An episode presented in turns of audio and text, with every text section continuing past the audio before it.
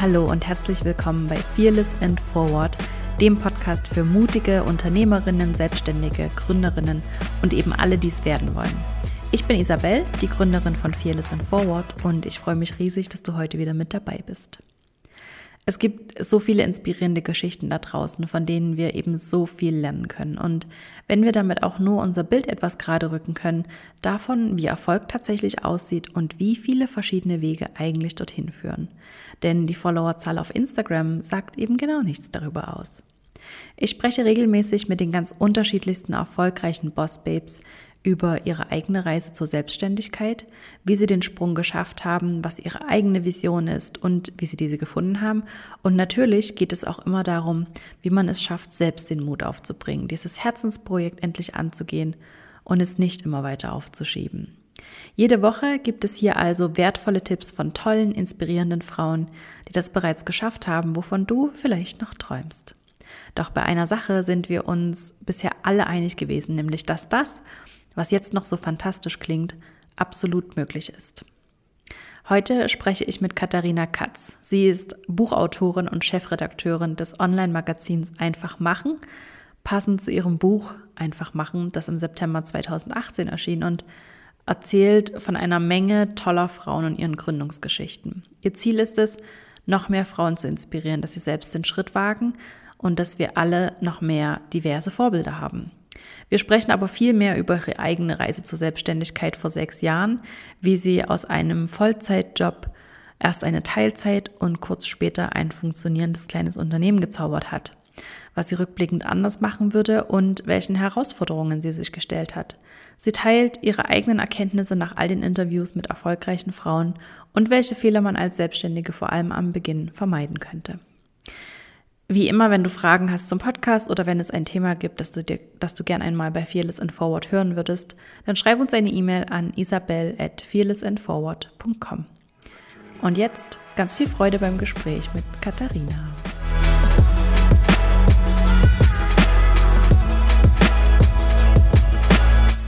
Ja, Katharina, schön, dass du da bist. Ich freue mich sehr auf unser Gespräch. Und ähm, ja, vielleicht kannst du uns, ich habe dich zwar schon ganz kurz vorgestellt, aber vielleicht kannst du uns noch kurz erzählen, wer du bist und was du so machst. Ja, hi, ich freue mich mega, dass ich dabei sein kann. Äh, ich bin Katharina Katz. Ich bin seit 2013 selbstständig, habe mich hauptsächlich auf den Bereich Food spezialisiert, habe da viel im Bereich Redaktion, Konzeption und Produktion gearbeitet und mich da immer weiter irgendwie neuen Projekten gewidmet. Und während dieser Zeit habe ich ganz viele so tolle Frauen kennengelernt, die immer wieder gesagt haben, oh, ich würde mich irgendwie auch so gern selbstständig machen, aber da stehen mir irgendwie Hindernisse im Weg, ich traue mich nicht so richtig. Und äh, dann kam im Endeffekt da ich immer festgestellt habe, es sind immer die gleichen Fragen, habe ich mir mhm. irgendwann so ein kleines Dokument erstellt, wo ich im Endeffekt mir so die, die Antworten für die wichtigsten Fragen draufgeschrieben habe, weil es meistens doch sowas zu Gründerzuschuss oder so war. Mhm. Und dann habe ich mit einer Bekannten von mir vom Verlag gesprochen und die haben im Endeffekt gesagt, Mensch, das klingt ja nach einer total tollen Idee, wollen wir da nicht mal tiefer reingehen? Mhm. Und haben uns dann gemeinsam für, äh, ein Konzept für ein Buch überlegt. Und das ist dann äh, 2018 auch rausgekommen. Und das heißt einfach machen, der Guide für Gründerinnen. Genau, das liegt jetzt hier direkt vor mir. Und ähm, ich bin großer Fan von diesem Buch.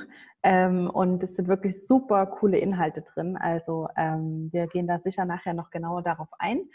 Ähm, aber wie bist du denn tatsächlich zu deiner eigenen Selbstständigkeit gekommen? Also wie lief das damals? Was hast du vorher gemacht? Und ja, was hat dich dann schlussendlich bewegen, dich tatsächlich selbstständig zu machen?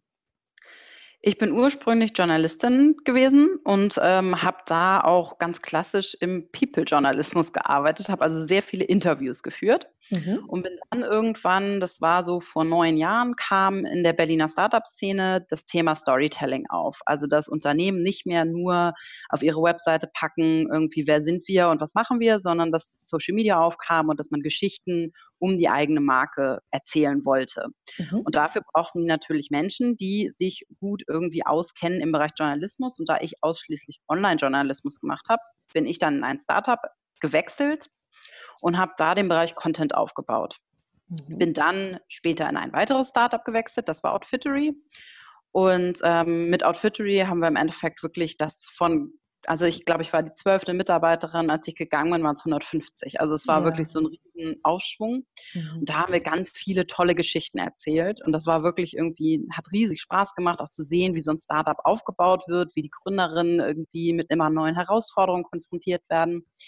Ich habe für mich aber irgendwann festgestellt, okay, Mode ist ein nettes Thema, ist aber nicht mein Thema. Also die Geschichten hatte ich gefühlt schnell auserzählt mhm. und habe deswegen nebenbei ein äh, Food-Magazin gegründet mit einer befreundeten Fotografin. Mhm. Und das war super schnell erfolgreich. Also, dass wir Anfragen kriegten für Kooperationen. Wir sind dann ausgezeichnet worden mit einem Preis für, ähm, ja, dass es im Endeffekt besonders individuell gestaltet war.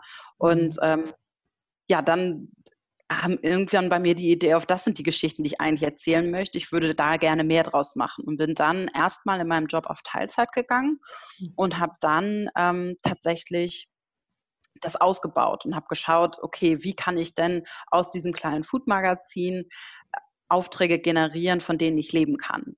Und das ging dann so schnell, dass ich super schnell dann auch meinen Job gekündigt habe und gesagt habe, okay, ich mache das jetzt einfach, ich springe da jetzt rein. Mhm. Was das Schlimmste, was passieren kann?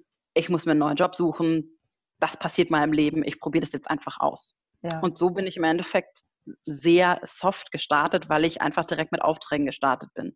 Also ich hatte nicht diese Phase, wo man so vor dem Nichts steht, sondern ich bin eigentlich darin gestartet, dass ich zu viele Aufträge hatte, um die noch am Wochenende und nach Feierabend erledigen zu können. Und habe dann mhm. gesagt, okay, du kannst irgendwie nicht weitergehen, ich mache das jetzt selbstständig. Ja, und dann ging das relativ schnell, hast du gesagt. Eben, ich glaube, du hast äh, irgendwo mal geschrieben, dass es innerhalb der ersten Monate konntest du eigentlich schon davon leben, oder? Ja, also an sich konnte ich ab dem ersten Moment davon leben, weil ja. ich ja davor schon in dieser Teilzeitanstellung ähm, das aufgebaut hatte und im Endeffekt mhm. ja in, in einem Überfluss an Aufträgen in die Selbstständigkeit gegangen bin. Also ich konnte das ja nicht mehr leisten neben der Teilzeitstelle. Und so ja. bin ich ja in die Selbstständigkeit gestartet. Und dementsprechend war das natürlich eine ganz luxuriöse Ausgangssituation, weil ich ja eher die Zeit brauchte, äh, um das irgendwie zu schaffen überhaupt. Ja, ja.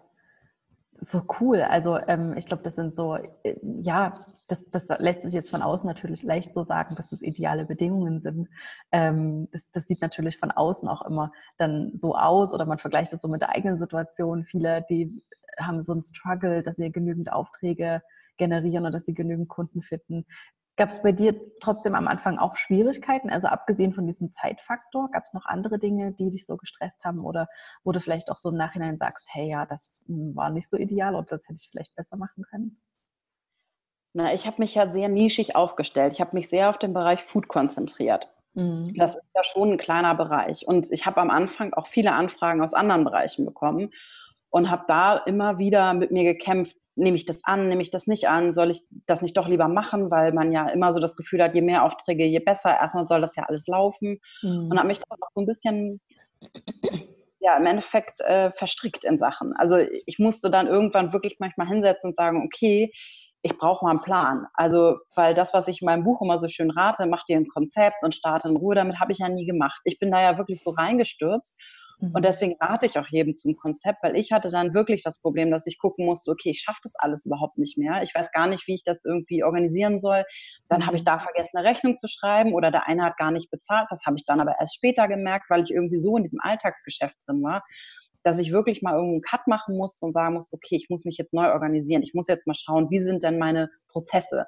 Wann mhm. schreibe ich eine Rechnung? Ich fand es zum Beispiel immer leichter für mich, immer zu sagen, ich stelle meine Rechnung zum Ende des Monats, egal ob das dann zwei Wochen sind oder nicht, weil ich dann einfach Ende des Monats gucken kann, was ist reingekommen. Da habe ich aber eine Weile für gebraucht, dass ich nicht immer dieses, okay, wann hätte der bezahlen müssen und wann hätte der bezahlen müssen und wo muss ich eine Mahnung schreiben, sondern ich gucke Ende des Monats, okay, ist irgendwas offen, muss ich irgendwo anmahnen, ist alles irgendwie in Ordnung und wenn ich, also lieber habe ich eine vier Wochen Frist für den Kunden, als dass ich so ein Kuddelmuddel habe mit in der Mitte des Monats muss irgendwer bezahlen und dann am 17. und dann einer am 11.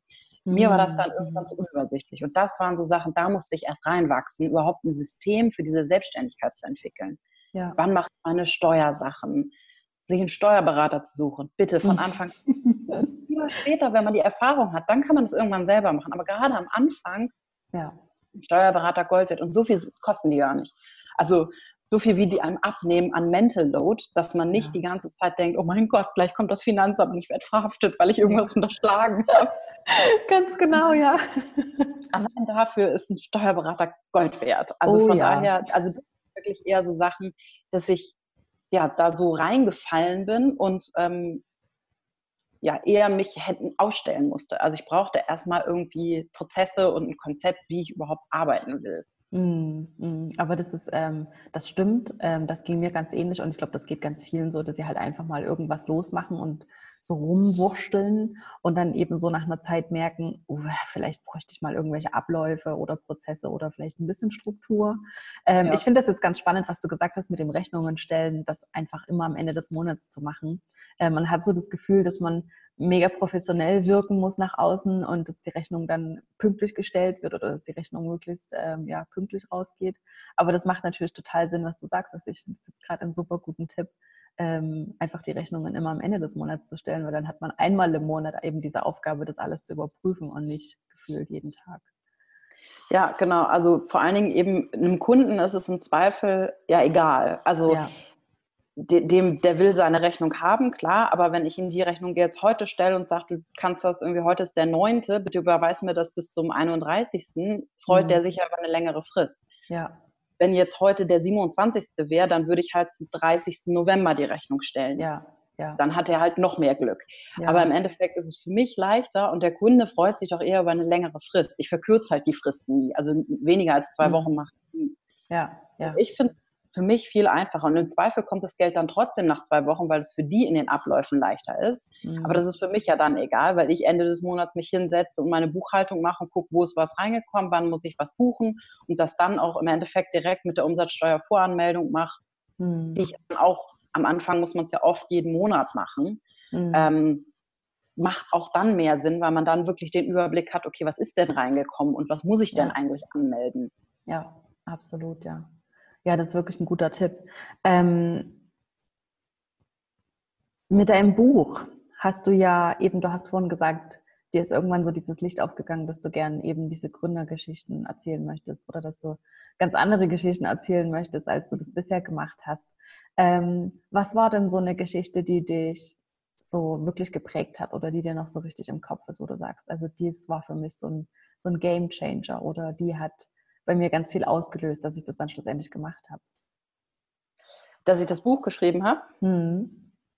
Ähm, ich glaube, das waren eher die Sammlungen an Geschichten. Also, dass ich immer wieder, es haben sich auch so viele Leute aus meinem Bekannten- und Freundeskreis selbstständig gemacht. Viele davon sind tatsächlich dann auch im Buch gelandet, weil es einfach tolle mhm. Geschichten waren. Ja. Und ich dann so oft irgendwie, wenn man so abends zusammensaß oder so und auch mit Freunden, die gar nichts damit zu tun haben, die immer gesagt haben, boah, das sind einfach tolle Frauen irgendwie. Ist so schade, dass das so wenig präsent ist, weil wie oft, wenn man irgendwie von tollen Gründern oder so erfährt, sind es halt oft Männer. Mhm. Weil die dann mhm. halt irgendwie direkt höher, weiter, schneller irgendwie machen. Und die Frauen, die es gibt, ich habe das halt auch damals, ich habe so ein bisschen für Outfittery auch die PR mitgemacht. Mhm. Mm, da war es ganz oft so, dass immer die gleichen Frauen auch zu den Panels eingeladen werden, weil es so wenig Gründerinnen gibt, dass die im Endeffekt wirklich nur so ihre Handvoll Leute haben, auf die sie zurückgreifen. Ähm, und die Gründerinnen, die es gibt, die sind dann oft gar nicht bekannt, weil die dann vielleicht eben nicht an 300 Leute Unternehmen führen, ja. sondern vielleicht an 20 Leute Unternehmen oder auch an 5 Leute Unternehmen, ja. aber dafür unfassbar erfolgreich sind. Mhm. Also ich habe eine Gründerin im Buch, die ist so richtig, bei der ist es durchgestartet, als ich das Buch geschrieben habe, sozusagen. Mit der habe ich früher mal zusammengearbeitet. Die ist nach Australien ausgewandert und hat sich als Schuhmacherin da selbstständig gemacht. Mhm, in einem genau. Land, wo es den Beruf überhaupt nicht als Lernberuf gibt. Und die ist so erfolgreich die hat irgendwie Schuhe für Orlando Bloom gemacht, die war in der GQ, die war in der Vogue, die ist wirklich, die ist durch die Decke gegangen mit etwas, womit man überhaupt nicht gerechnet hat, womit sie, glaube ich, auch nicht gerechnet hat. Und das mhm. sind doch so Geschichten, die man unbedingt erzählen sollte, die aber so untergehen, weil die eben nur, es ist halt nur sie. Also sie hat jetzt, glaube ich, eine Assistentin, aber ansonsten ist ja. das halt so ihr kleines Geschäft. Ja. Aber was das im Endeffekt, was die mit dem erreicht hat, ist doch noch viel beeindruckender, als wenn man so ein Unternehmen von 500 Mitarbeitern hat und schon eine eigene PR-Abteilung von sieben Leuten hat, mhm. so Agenturen. Dass man da irgendwie vielleicht das irgendwie mal schafft, in die großen Magazine zu kommen, fair enough.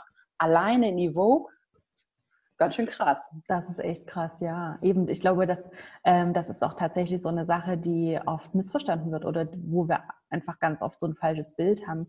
Ähm, ich versuche eben diese Begriffe Selbstständige und Unternehmerinnen immer so im Wechsel zu nutzen, weil ich eben der Meinung bin, eine Unternehmerin ist nicht nur eine, die eben ein 300 ähm, Mitarbeiterunternehmen führt, sondern eine Unternehmerin ist auch eine einzelne Selbstständige, die einfach ihr eigenes Unternehmen führt. Und das braucht aber so ein bisschen unternehmerisches Denken, um das tatsächlich auch als Geschäft anzusehen und eben nicht nur als, ja, das ist jetzt hier mein Hobby und ich verdiene ein bisschen Geld damit. Also ähm, das braucht eben so ein bisschen eben, wie gesagt, unternehmerisches Denken. Und deswegen verwende ich eben diese Begriffe immer so gleichzeitig oder so immer miteinander, weil ich finde, das, das ist wie das Gleiche. Man, man, es gibt da nicht die großen Unterschiede. Also schon natürlich und in der Verantwortung und vielleicht im, im Konzept, aber ähm, das, das Denken und das, und, und das Mindset, das ist mitunter das Gleiche, das es da braucht. Und vor allem die kleinen Selbstständigen können, glaube ich, sehr viel davon profitieren, wenn sie sich eben von den großen Unternehmerinnen was abgucken. Ähm, ja. Genau das war aber tatsächlich bei uns beim Buch. Das Buch trägt den Untertitel Der Guide für Gründerinnen. Mhm. Und da war ich zum Beispiel erst dagegen, weil ich meinte, dass mein Buch ja sich speziell auch an die kleine Selbstständige richtet. Also jemanden, der ein mhm. Einzelunternehmer ist oder der eben vielleicht gerade am Anfang ist und ich Angst hatte, dass die sich dann nicht abgeholt fühlen. Aber am Ende mhm. des Tages ist der Begriff richtig. Es das heißt auch Gründungszuschuss, den man beantragt. Und den beantragt ja. man auch als Einzelunternehmer. Man gründet in dem Moment seine Selbstständigkeit. Genau. Das ist total richtig. Und ich habe auch immer so dieses, dass man bei Gründerinnen immer direkt an GmbH und keine Ahnung, Rieseninvestment denkt, was aber Quatsch ist. Also ja. eine Gründerin ist auch jemand, der sein eigenes Café aufmacht oder sich mit seinem Graphic Design selbstständig macht. Ganz genau, ja, ganz genau. Ja, da hast du völlig recht. Ähm, eben bei Gründerinnen, da denkt man eben oft, also mir ging das am Anfang so, da denkt man eben so eben an Outfittery, an Amorelie, diese großen Gründerinnen, die es irgendwie geschafft haben und die äh, Millionen Unternehmen aufgebaut haben. Aber eben auch als Selbstständiger ist man ein Gründer und gründet ein eigenes Geschäft. Und ähm, ich glaube, da müssen wir so ein bisschen auch am Mindset von vielen arbeiten, dass wir da uns ja identifizieren können. Warum liegt dir denn generell, also du hast es schon gesagt, es ist dir aufgefallen, dass ähm, es einfach die Frauen unterrepräsentiert waren. Und war das jetzt Zufall, dass ähm, fast alle oder alle ähm, Geschichten in deinem Buch von Frauen sind? Oder nee, das war, es, ist das tatsächlich absichtlich. Intention, ja?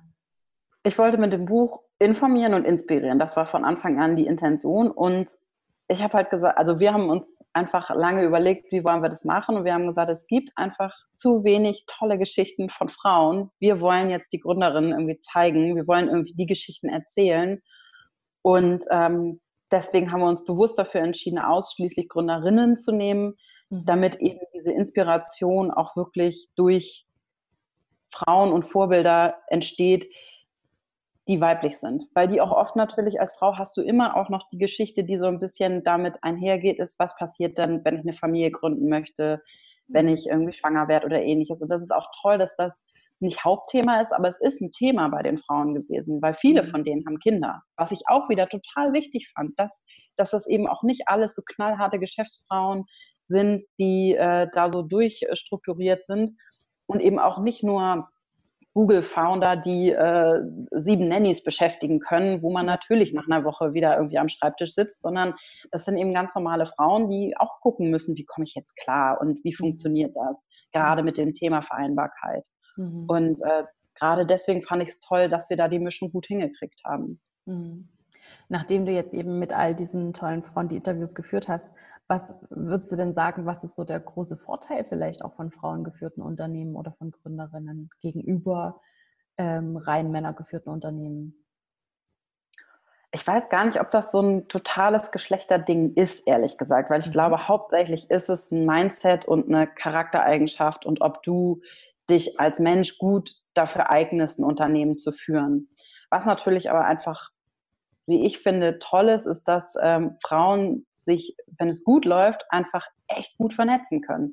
Also es gibt halt wirklich viele so Netzwerke oder dass Frauen sich da gegenseitig so ein bisschen hochhelfen und wirklich irgendwie sagen so, hey, ich habe das gemacht, ähm, lass uns doch da mal zusammensetzen, weil das könnte für dich auch irgendwie eine Relevanz haben und sich da irgendwie enger vernetzen. Also das ist nicht nur so ein Business-Netzwerk, wo man sich irgendwie so clubmäßig auf Veranstaltungen trifft, sondern oft sind die wirklich eng miteinander und gehen auch mal zusammen aus oder so.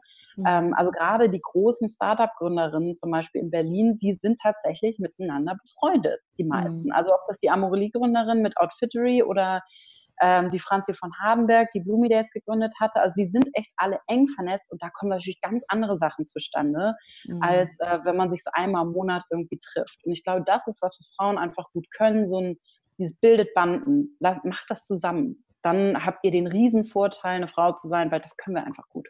Mhm. Sehr schön, das ähm, gefällt mir sehr, sehr gut. ähm, Nochmal zurück zu deiner eigenen, zu deinem eigenen Start in die Selbstständigkeit. Gibt es was, wo du sagst, das hättest, das hättest du ein bisschen besser machen können am Anfang, abgesehen jetzt von diesen Prozessen, die du dann irgendwann einführen musstest, weil es so ein bisschen äh, zu viel wurde? Gab es noch irgendwas anderes, wo du sagst, wenn ich das Wissen einfach von heute hätte oder wenn ich eben all diese Geschichten damals schon gehört hätte, würdest du irgendwas anders machen oder würdest du irgendwas vielleicht früher machen oder mehr den Fokus auf irgendwas legen, wo du siehst, wo du sagst, dass es heute, wo du heute weißt, dass es einfach viel wichtiger ist?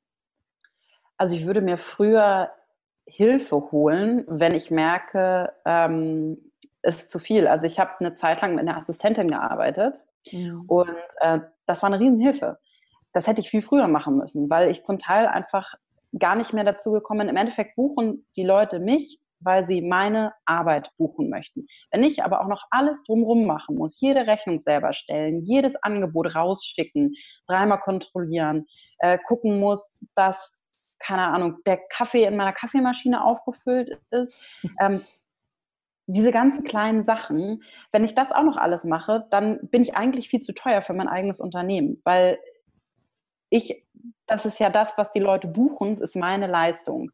Und das mhm. ist ja auch das Schwierige, was Leute haben, die kreativ arbeiten, ist, man lässt sich, ich kann mich eigentlich nicht duplizieren. Ich kann ja nicht mich mehr verkaufen, als ich Kapazität habe. Ich kann also nur alles, was außerhalb von dem ist, was meine Leistung ist, outsourcen. Und das hätte ich früher machen sollen. Mhm. Also früher wirklich, wenn, wenn es gut läuft, sich irgendwie einen Raum suchen, wo man sagt, man kann weiter im Homeoffice arbeiten, wenn man den Platz hat.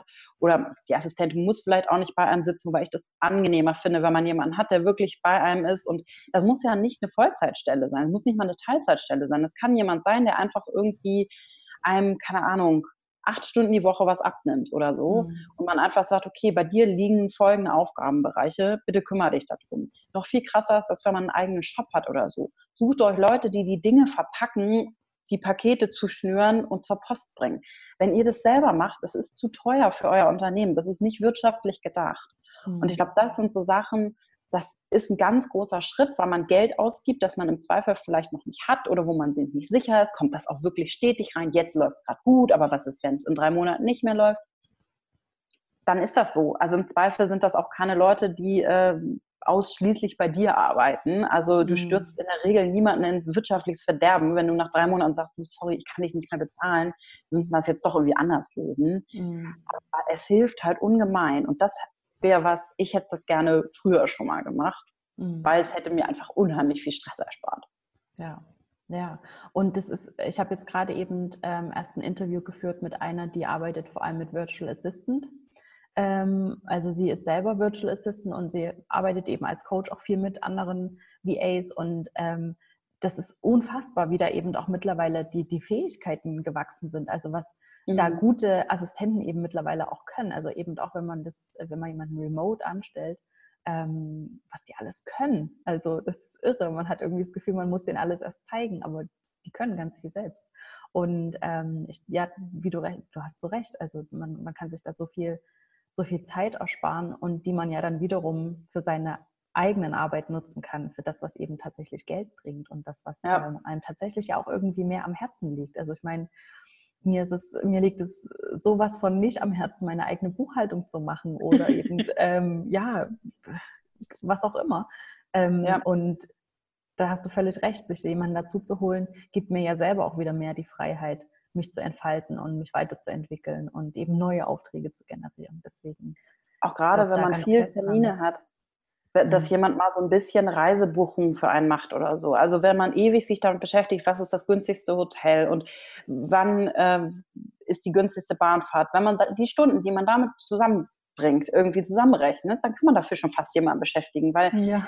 ich kann mich da auch drin verlieren, dass ich dann irgendwie denke, ja, aber wenn ich das Hotel und dann könnte ich aber dann und wenn wenn da jemand ist, der einfach sagt, pass auf, wir haben Budget XY, such mir bitte ein Hotel in dem Zeitraum in der Stadt, muss irgendwie so und so zentral sein, weil ich muss zu den und den drei Terminen Mhm.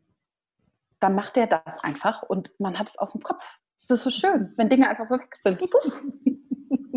Erledigt, ja. Das stimmt, ja. Also, das finde ich super interessant, dass du das sagst. Ähm, das Thema Mindset ist ja, das hast du jetzt schon mehrmals angesprochen, das ist ja so ein ganz wichtiges Thema, wenn es darum geht, selbst zu gründen oder ähm, in die Selbstständigkeit zu gehen, in welcher Form auch immer, ob es Teilzeit ist oder direkt ähm, Vollgas voraus. Ähm, was ist denn so, so, so von der Einstellung her wichtig, deiner Meinung nach, was man unbedingt mitbringen sollte, was auf keinen Fall fehlen darf? Man muss mega Bock haben auf das, was man tut. Es bringt überhaupt nichts, sich mit irgendwas selbstständig zu machen, wo man denkt, wo man die Vorstellung hat, ich gehe jetzt aus meiner Festanstellung und kann dann ja aber immer zu Hause arbeiten. Und das ist ja viel entspannter und dann kann ich mir das alles selber einteilen und das kann man auch alles. Ähm, aber du musst halt wirklich Bock auf das haben, was du tun willst, weil es wird, es wird Wochen geben, wo du ein Wochenende durcharbeitest. Es gibt Abende, wo der Feierabend nicht dann ist, wann du das geplant hattest. Es gibt Reisen, die verschoben werden müssen, private Reisen. Wenn vielleicht da der große Auftrag kommt und man sich einfach entscheiden muss, möchte ich das oder das machen? Und im Zweifel muss es der Auftrag sein, weil der vielleicht erstmal wieder drei Monate ähm, das Einkommen sichert. Mhm. Da, für das alles muss man einfach wirklich Lust darauf haben. Mhm. Wenn man das gesichert hat, dass man so sagt, okay, ich habe da Bock drauf und ich stürze mich da auch rein, dann schafft man eigentlich auch alles andere. Und dann ist es wichtig, dass man sich und seine Idee wirklich gut kennt. Mhm. Und damit meine ich eben auch, ich bin zum Beispiel jemand, ich bin Morgenarbeiter. Für mich ist das Perfekte. Ich stehe morgens früh auf, setze mich an den Schreibtisch. Ich liebe To-Do-Listen. Ich bin wahnsinnig organisiert. Ich bin wirklich so, das ist meine Welt. Ich finde das schön. Ich habe es gerne organisiert. Ich habe es gerne, dass das irgendwie alles irgendwie, ich weiß, wann meine Deadlines sind. Dazu habe ich einen Puffer eingeplant. Also das ist so, so arbeite ich einfach wahnsinnig gerne. Mhm. Es gibt aber Menschen, die brauchen dieses organisierte Chaos. Die kommen überhaupt nicht klar, wenn die Deadline nicht erst morgen ist, sondern so drei Wochen vorher, das funktioniert für die nicht. Mhm. Das muss man wirklich wissen, da muss man ein anderes System schaffen. Es ist auch total okay zu sagen, ich muss morgens auspennen, ich fange jeden Tag erst um 12 an zu arbeiten und arbeite dafür bis 20 Uhr. Mhm. Fair enough. Meinetwegen kannst du auch nachts arbeiten, solange du irgendwie erreichbar für deine Kunden bist. Mhm. Aber du mhm. musst dir eben genau dieses Setup so überlegen, dass es auch für dich funktioniert. Mhm. Ähm, und es ist eben total wichtig zu schauen, funktioniert das mit meiner Idee? Weil um zwölf anfangen zu arbeiten, funktioniert total gut, wenn du so alleine vor dich hinbröselst. Wenn du jetzt aber im Endeffekt einen Job machst, wo du regulär zu Kundenzeiten mit Menschen arbeiten musst, wird das schon schwieriger, wenn du nicht den ganzen Tag erreichbar bist. Da musst du dann auch wieder schauen, funktioniert das mit meiner Idee, wie ich mir das vorgestellt habe. Mhm. Und das ist, glaube ich, wichtig, sich da wirklich zu überlegen, passt das alles für mich? Kriege ich das auch wirklich hin oder habe ich nur diese Idee von, ah, wenn ich selbstständig bin, dann kann ich das alles voll easy mir selber einteilen, weil so ist es nämlich leider nicht. Hm, genau, ja, das höre ich tatsächlich auch sehr, sehr oft. Meinst du, das ist so der größte Fehler, den du beobachtest bei Selbstständigen oder bei, bei frischen Selbstständigen, jungen Unternehmern, ähm, dass sie so falsche Vorstellungen haben oder das vielleicht auch aus den falschen Gründen machen? Ich glaube, die, die das aus den falschen Gründen machen, bei denen kommt es oft gar nicht zur Selbstständigkeit. Das ist dann, wenn die sich wirklich hinsetzen und sich mal kurz überlegen, okay, was kommt da auf mich zu und was bedeutet das auch, dann überwiegt oft die Angst. Also dass man dann irgendwie doch merkt, ja, okay, das ist vielleicht ganz nett, wenn ich nebenbei meine Wäsche waschen kann, aber ich habe dafür kein geregeltes Einkommen mehr und muss mich um meine Krankenversicherung selber kümmern. Und das ist dann im Endeffekt sowas, wo das dann vielleicht irgendwie gegenspricht. Ich glaube eher, dass der größte Fehler ist, ähm, sich wirklich nicht genug mit seiner Idee zu beschäftigen.